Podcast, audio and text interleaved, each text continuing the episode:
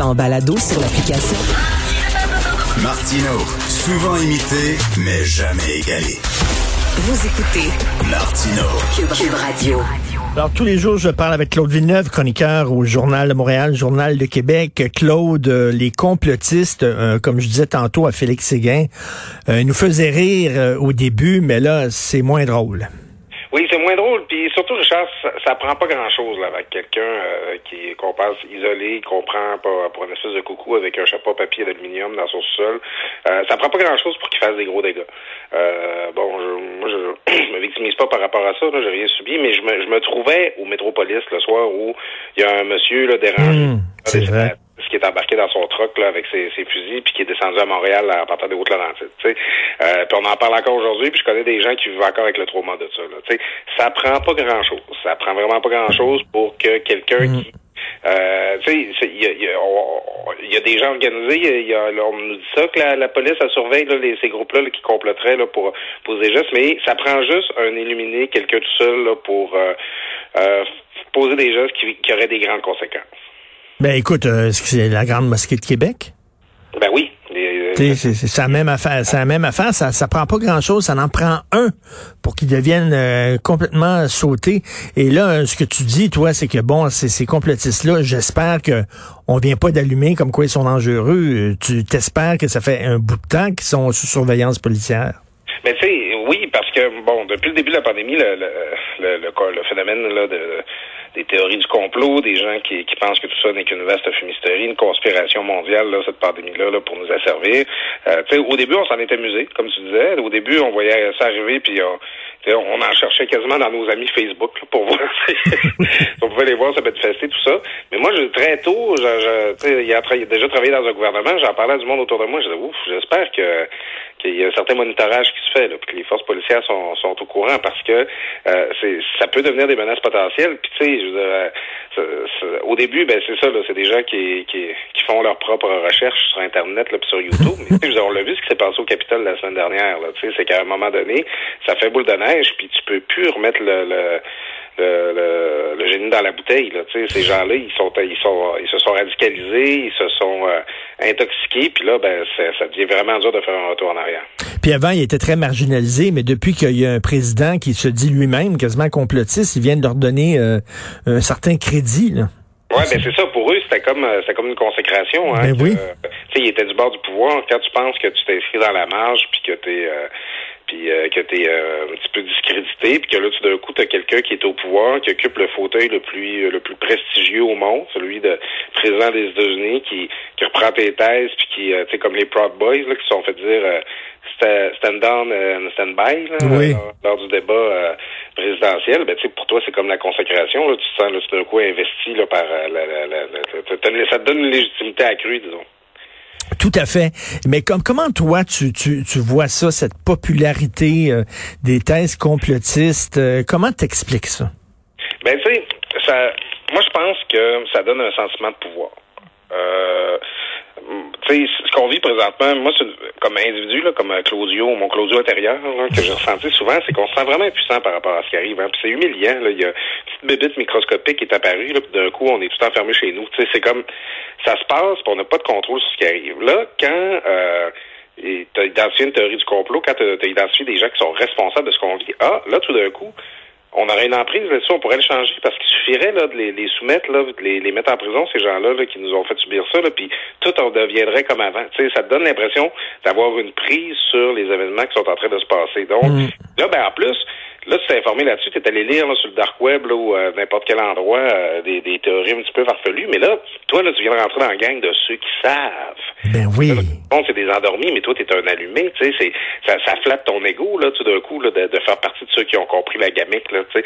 Là, tu, tu m'as pensé que t'es au-dessus de tout ça. Moi, je pense que ça, ça, ça vient de ça, c'est que les théories du complot nous apportent une satisfaction de nous trouver intelligents, puis ça, ça, ça aide à donner un sens, à trouver des responsables à des événements euh, qui arrivent, qui n'ont pas de logique, sinon. C'est ça. Puis euh, je disais à Félix Séguin, tu sais, ça, ça, ça, ça aide peut-être à donner aux gens qui n'ont pas un coffre à outils très, très rempli, là, tu sais, qui ont peut-être un crayon à mine dans leur coffre à outils, puis une vis, c'est à peu près tout. Là, ça, ça leur donne l'im- l'impression d'être des prix Nobel, d'être d'être super intelligents, d'être super éduqués, informés, parce que ces gens-là font des, des liens entre différentes données, toutes sortes de données, des chiffres, puis tout ça. Mais là, ils font des liens entre ça, puis là, ils se pensent intelligents.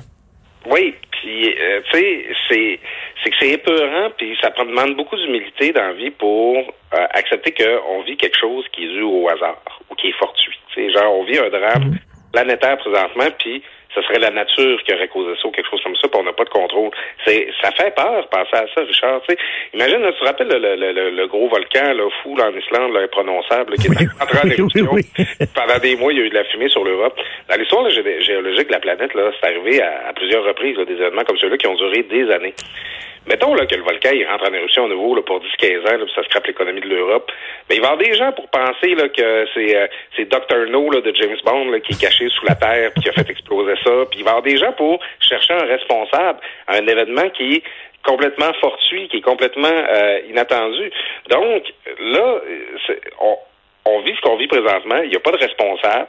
Puis c'est effrayant de savoir que ça c'est arrivé puis que ça peut arriver encore. Alors, il y a des gens qui euh, essaient de rationaliser ça puis de, de, de, de, de nous sortir de cette situation-là, mais qui se trouvent à nous mettre en danger.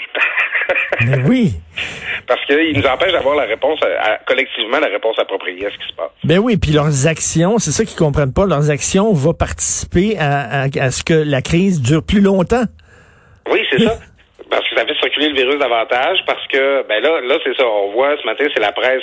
Le, le journal nous parle de, euh, de de ponts qui pourraient être ciblés, d'infrastructures publiques là, que- qui sont surveillées par le gouvernement. La presse nous parle de sites de vaccination là, qui pourraient être visités par des complotistes. Euh, tu sais, c'est, euh, ça, ça met du sort dans l'engrenage de notre réponse collective à un phénomène qu'on contrôle pas. Mais en même temps, ça fait tellement partie de l'époque. ça- euh, On dirait que le centre est en train de s'effondrer, puis les extrêmes montent. hein, que ce soit extrême gauche avec toute la, la gang de woke, ou que ce soit l'extrême droite avec les complotistes et tout ça. On dirait que les autres montent, puis le centre, les gens qui sont extrêmes centristes, comme je suis en train de, de, de, devenir vraiment, eux autres sont en minorité. Écoute, il y a une affaire, je m'ex- je m'explique pas.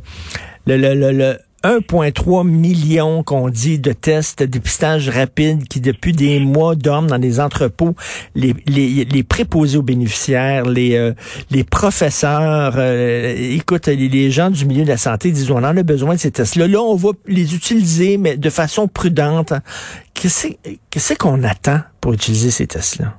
C'est parce que Québec n'arrive pas à faire fitter les tests rapides dans sa stratégie. Excuse, excuse, à, à les faire marcher dans la façon qui- qu'on a décidé de fonctionner. Nous, on dépiste at large. On, voyons, j'utilise beaucoup d'anglicisme aujourd'hui, je m'excuse aux auditeurs, je vais faire attention.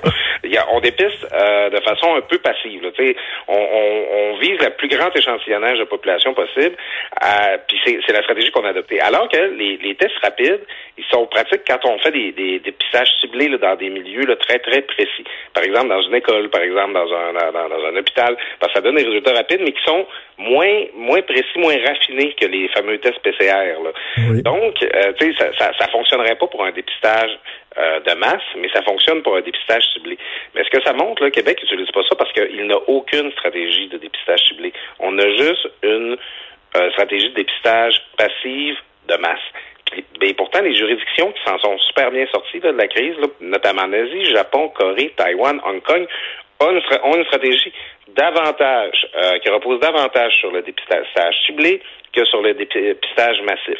Euh, ce que ça montre, en fait, c'est que le Québec a pas, a- adapte pas sa stratégie euh, au contexte, au, au- en, en se comparant aux pays qui ont bien réussi par rapport à la pandémie. Parce que là, on dit les tests de dépistage rapide, ils sont pas fiables à 100% ils sont fiables à 80% Des fois, il y a des faux négatifs, mais je reviens à ce que j'ai dit. C'est, écoute, euh, il vaut mieux une alarme, une, une alarme de feu qui est efficace à 80% que pas d'alarme de feu pantoute. Ben, c'est que ça, ça va te permettre de dép- dépister des asymptomatiques que tu jamais euh, pogné de toute façon. Puis qui seraient pas allés, ils seraient pas rendus dans une clinique là, pour faire la file avec le retour là, pour, euh, pour se faire dépister. C'est euh, avec les tests rapides, tu sais, ils, disent- ils disent ça, ça, va créer des faux négatifs. Ouais, mais ça va aussi permettre d'identifier plein de monde qui serait jamais allé se faire dépister autrement. Donc, moi, je pense que le gain est plus, c'est plus, on est plus dans le positif que dans le négatif avec les tests rapides. Ben écoute, ça, ça- oui, il y a des faux négatifs, mais il n'y a pas de faux positifs. Donc, si on te passe le test rapide, puis tu es testé positif, après ça, tu vas aller passer le vrai test qui est beaucoup plus fiable. mais au moins, tu on va te retirer des écoles, on va te retirer du CHSLD, euh, on va te retirer de ton milieu de travail. Oui, puis en fait, il n'y a pas de faux, positifs, à part ceux que, puis on souhaite qu'ils fassent ça. Donc, on va, on va pouvoir dire, oh là là, euh, dans cette classe-là, dans cette école-là, on a identifié euh, euh, une quinzaine de cas. Alors, toi, tu es en contact avec eux, isole-toi. T'as pas de symptômes, t'as pas de raison de le passer, c'est correct, isole-toi.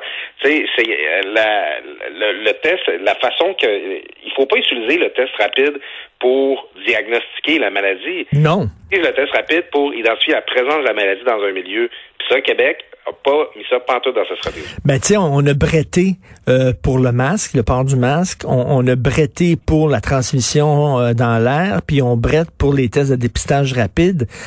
Il y a des gens qui disent, ben une fois que la pandémie est terminée, il va falloir réfléchir à ça. Comment ça se fait que ça prend tant de temps? Comme euh, Véronique Yvon a dit, euh, on, on, perd notre temps avec des évidences, des choses qui sont évidentes. Puis, euh, tu sais, il faut être agile dans une crise, il faut tenir compte de l'évolution des connaissances. Puis, tu sais, moi, moi, bon, euh, Richard et moi, on aime ça, là, collecter là, tous les, les exemples de mauvaise foi qu'on entend là, ces temps-ci, là, tu sais, de gens qui cherchent des exceptions, puis mm. qui cherchent les incohérences dans discours gouvernemental. J'en ai un peu soupé de, de d'entendre des gens dire Ouais, mais là, Arruda, euh, au mois d'avril, il nous disait que le masque donnait rien, puis il nous dit de le porter. Non, regarde, OK, il a changé d'idée. C'est tout, OK? Tu sais, je veux dire, assume-le. Ben, je, sur plein d'autres aspects comme ça, il faut l'adapter, notre réponse à la, la, pandémie, parce que on en sait plus sur le virus aujourd'hui qu'on le savait euh, au printemps dernier. OK, les tests rapides, c'était pas dans une stratégie à l'automne, correct, là, il y a personne qui va faire de procès à personne.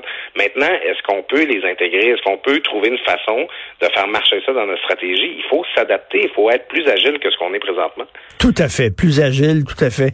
Vaut mieux en faire trop que pas assez, comme je le dis toujours. une mauvaise décision est meilleure qu'une absence de décision. Exactement. Écoute, un bon week-end de tempête. On se reparle lundi, Claude. bon, on va un peu, puis on va avoir la tête OK, salut.